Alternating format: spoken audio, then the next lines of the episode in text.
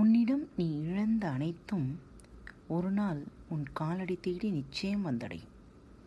அதற்கு நீ செய்யும் ஒன்றே ஒன்று உன் நம்பிக்கையை இழக்காமல் இருந்தாலே போதும். அன்பின் உறவுகளுக்கு இனிய வணக்கம். தலையின் எடை என்ன? முன்னொரு காலத்தில் சந்தனப்பட்டி என்ற சிற்றூரில் உழவன் ஒருவன் இருந்தான். அவனுக்கு இரண்டு மகன்கள் இருந்தனர். முதுமையடைந்த உழவன் இறந்துவிட அண்ணன் தம்பி இருவரும் வறுமையில் வாடினர். தம்பி நாம் இருவரும் இந்த ஊரில் கடினமாக உழைக்கிறோம். இருந்தும் வயிறார உணவு உண்ண உண்ண முடியவில்லை. நான் வெளியூர் சென்று பொருள் ஈட்டி திரும்புகிறேன். நீ அதுவரை நம் வீட்டை பார்த்துக்கொள் அதன் பிறகு வளமாக வாழலாம் என்று சொல்லிவிட்டு புறப்பட்டான். நெடுந்தொலைவு நடந்து ஓர் ஊரை அடைந்தான். அந்த ஊர் பண்ணையாரிடம் வேலை கேட்கச் சென்றான். அவரை பண்ணையார் என்று அறிந்து கொண்ட அவன் ஐயா வேலை தேடி ஊருக்கு வந்தேன். எனக்கு ஏதேனும் வேலை கொடுங்கள் என்று வேண்டினான். நல்ல இடத்திற்குத்தான் வந்துள்ளாய். எனக்கு ஒரு வேலையாள் தேவை. நல்ல ஊதியம் தருவேன். ஆனால் என்று இழுத்தார். எதுவாக இருந்தாலும் சொல்லுங்கள் ஐயா. நீங்கள் என்ன சொல்கிறீர்களோ அப்படியே நடந்து கொள்வேன் என்றான் அவன். நீ என்னிடம் ஓராண்டு வேலை செய்ய வேண்டும். ஆண்டு முடிவில் மூன்று பொற்காசுகள் கூலியாக தருவேன். நான் என்ன வேலை சொன்னாலும் நீ செய்து முடிக்க வேண்டும். அப்படி உன்னால் செய்து முடிக்க முடியாத ஒவ்வொரு வேலைக்கும் ஒவ்வொரு பொற்காசுகளை குறைத்துக் கொள்வேன் என்றார் அவர். சூழ்ச்சியை அறியாத அவன் இன்றே வேலையில் சேர்ந்து கொள்கிறேன் ஐயா நீங்கள் என்ன சொன்னாலும் செய்து முடிக்கிறேன் என்றான். அவரிடம் வேலைக்கு சேர்ந்த அவன் உண்மையாக உழைத்தான். நாட்கள் ஓடின ஓராண்டு முடிய இன்னும் ஒரு நாள் தான் இருந்தது. மூன்று பொற்காசுகள் நாளைக்கு கிடைக்கும். ஊருக்கு சென்று தம்பியுடன் வளமாக வாழலாம் என்ற மகிழ்ச்சியுடன் இருந்தான் அவன். பொழுதும் விடிந்தது. பண்ணையாரிடம் சென்ற அவன் ஐயா இன்றோடு ஓராண்டு முடிகிறது. நீங்கள் சொல்லிய கூலியை கொடுத்தால் நான் ஊருக்குச் செல்வேன் என்று இழுத்தான். இன்று மாலைதான் நான் சொன்ன ஒன் ஓராண்டு முடிகிறது. உனக்கு மூன்று எளிய வேலைகள் வைக்கிறேன். மாலைக்குள் அவற்றை முடித்துவிட்டு கூலியை வாங்கிக்கொள். பிறகு மகிழ்ச்சியுடன் உன் ஊருக்குச் செல் என்றார் அவர்.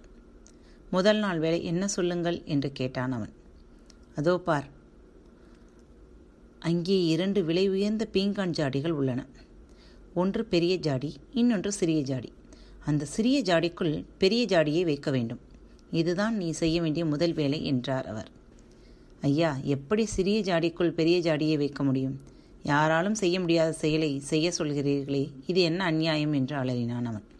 செய்ய முடியுமா முடியாதா என்பதை பற்றி எனக்கு கவலை இல்லை. நான் சொன்ன இந்த வேலையை செய்யாவிட்டால் உன் கூலியில் ஒரு பொற்காசை குறைத்துக் கொள்வேன் என்று சொன்னார் அவர்.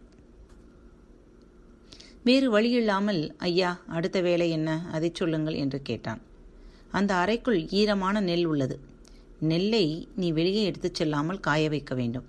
அதுதான் இரண்டாவது வேலை என்றார். அவன் திடுக்கிட ஐயா ஈரநிலை வெளியே எடுத்துச் செல்லாமல் எப்படி காய வைக்க முடியும்?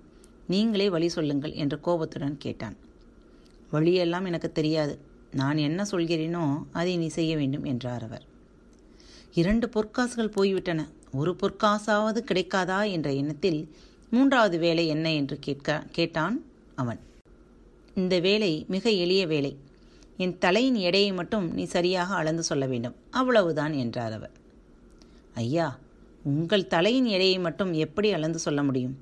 ஓராண்டு உங்களிடம் உண்மையாக உழைத்தேன். என் மீது இரக்கம் காட்டுங்கள் என்று கெஞ்சினான் அவன். நான் சொன்ன மூன்று வேலைகளை நீ செய்யவில்லை. ஒப்பந்தப்படி உனக்கு தர வேண்டிய மூன்று பொற்காசுகளை நான் தர வேண்டாம். போய் வா. இனி நீ கெஞ்சுவதாலோ அழுவதாலோ என் உள்ளம் இறங்காது என்று கண்டிப்புடன் சொன்னார் அவர். தான் நன்றாக ஏமாற்றப்பட்டது அப்போதுதான் அவனுக்கு புரிந்தது. தள்ளாடியபடி தன் ஊர் வந்து சேர்ந்தான் அவன். தம்பியிடம் நடந்ததை எடுத்துச் சொல்லி அழுதான். அண்ணா உன்னை ஏமாற்றி அந்த பண்ணையாரை பழிக்கு பழி வாங்குவேன் என்று கோபத்துடன் சொல்லிவிட்டு புறப்பட்டான் தம்பி. அண்ணன் வேலை பார்த்த அதே உரை அடைந்தான். பண்ணையாரை சந்தித்த அவன் ஐயா நான் வெளியூர். வேலை தேடி இங்கு வந்தேன். ஏதேனும் வேலை கிடைக்குமா என்று பணிவுடன் கேட்டான். ஏமாளிக்கு உலகில் பஞ்சமே இல்லை. புதிதாக ஒரு ஏமாளி கிடைத்திருக்கிறான். இவனை ஏமாற்றி வேலை வாங்க வேண்டும் என்று நினைத்தார் அவர். எனக்கும் உன்னைப் போல ஒரு வேலையாள் தேவை. நீ என்னிடம் ஓராண்டு வேலை செய்ய வேண்டும். அப்படி வேலை செய்து முடித்ததும் உன் கூலி மூன்று பொற்காசுகளை பெற்றுக்கொண்டு மகிழ்ச்சியுடன் செல்லலாம் என்றார். ஓராண்டு முடிவடைந்தது. ஏதும் அறியாதவன் போல் ஐயா இன்றோடு ஓராண்டு முடிகிறது என்றான். உனக்கு மூன்று எளிய வேலைகள் வைத்திருக்கிறேன். அவற்றை முடித்துவிட்டு உன் கூலியை வாங்கிக்கொள் என்றார் பண்ணையார். இதோ இங்கே வே விலை உயர்ந்த இரண்டு பீங்கான் ஜாடிகள் உள்ளன. ஒன்று பெரியது இன்னொன்று சிறியது. நீ செய்ய வேண்டிய வேலை அந்த சிறிய ஜாடிக்குள் பெரிய ஜாடியை வைக்க வேண்டும். செய்துவிட்டு வா என்றார். எளிய வேலைதான் என்ற அவன் அங்கே ஒரு மூலையில் இருந்த தடி ஒன்றை எடுத்தான். அந்த தடியால் அவன் கண்ணெதிரிலேயே பெரிய ஜாடியை ஓங்கி அடித்தான். விலை உயர்ந்த அந்த ஜாடி உடைந்து நொறுங்கியது. பதை பதைத்த அவர் டேய் நான் உன்னை என்ன செய்ய சொன்னேன்? நீ என்ன செய்கிறாய்? என்று அலறினார். ஐயா பெரிய ஜாடியை உடைத்தால்தான் அதை சிறிய ஜாடிக்குள் வைக்க முடியும். அதனால்தான் அந்த ஜாடியை உடைத்தேன் என்றான் அவன். என்ன செய்வது? என்று தெரியாமல் திகைத்து நின்றார் பண்ணையார். ஐயா நான் செய்ய வேண்டிய இரண்டாவது வேலை என்ன? என்று பணிவுடன் கேட்டான் அவன். என்னிடமா உன் திறமையை காட்டுகிறாய்? உன்னை என்ன செய்கிறேன் பார்? என்று தனக்குள் கருவிக்கொண்டார் அவர். அந்த அறைக்குள் ஈர நெல் உள்ளது. அந்த நெல்லை நீ வெளியே எடுத்துச் செல்லாமல் காய வைக்க வேண்டும் என்றார். இதுவும் எளிய வேலைதான் என்றான் அவன். அந்த வீட்டு கூரையின் மேல் ஏறி கூரையை பிரித்து கீழே தள்ளத் தொடங்கினான். இதை கண்டு பதறிய அவர் டேய் கூரையை பிரித்து என் வீட்டையே நாசமாக்குகிறாயே கீழே இறங்கு என்று கோபத்துடன் கத்தினார். ஐயா அறைக்குள் இருக்கும் நெல்லை காய வைக்கச் சொன்னீர்கள். கூரையை பிரித்தால் தானே கதிரவன் மொழி நேராக அறைக்குள் படும். அங்கிருக்கும் அங்கிருக்கும் நெல் காயும். அதனால்தான் கூரையை பிரித்து எறிகிறேன்.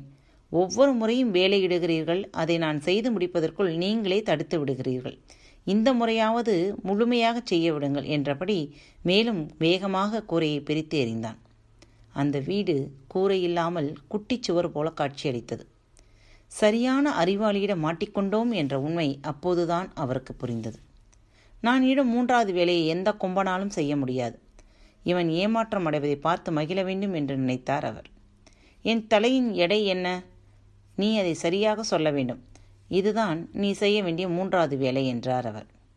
கடினமான வேலையாக இருக்கும் என்று நினைத்தேன். எளிய வேலைதான் தந்திருக்கிறீர்கள் என்றான் அவன்.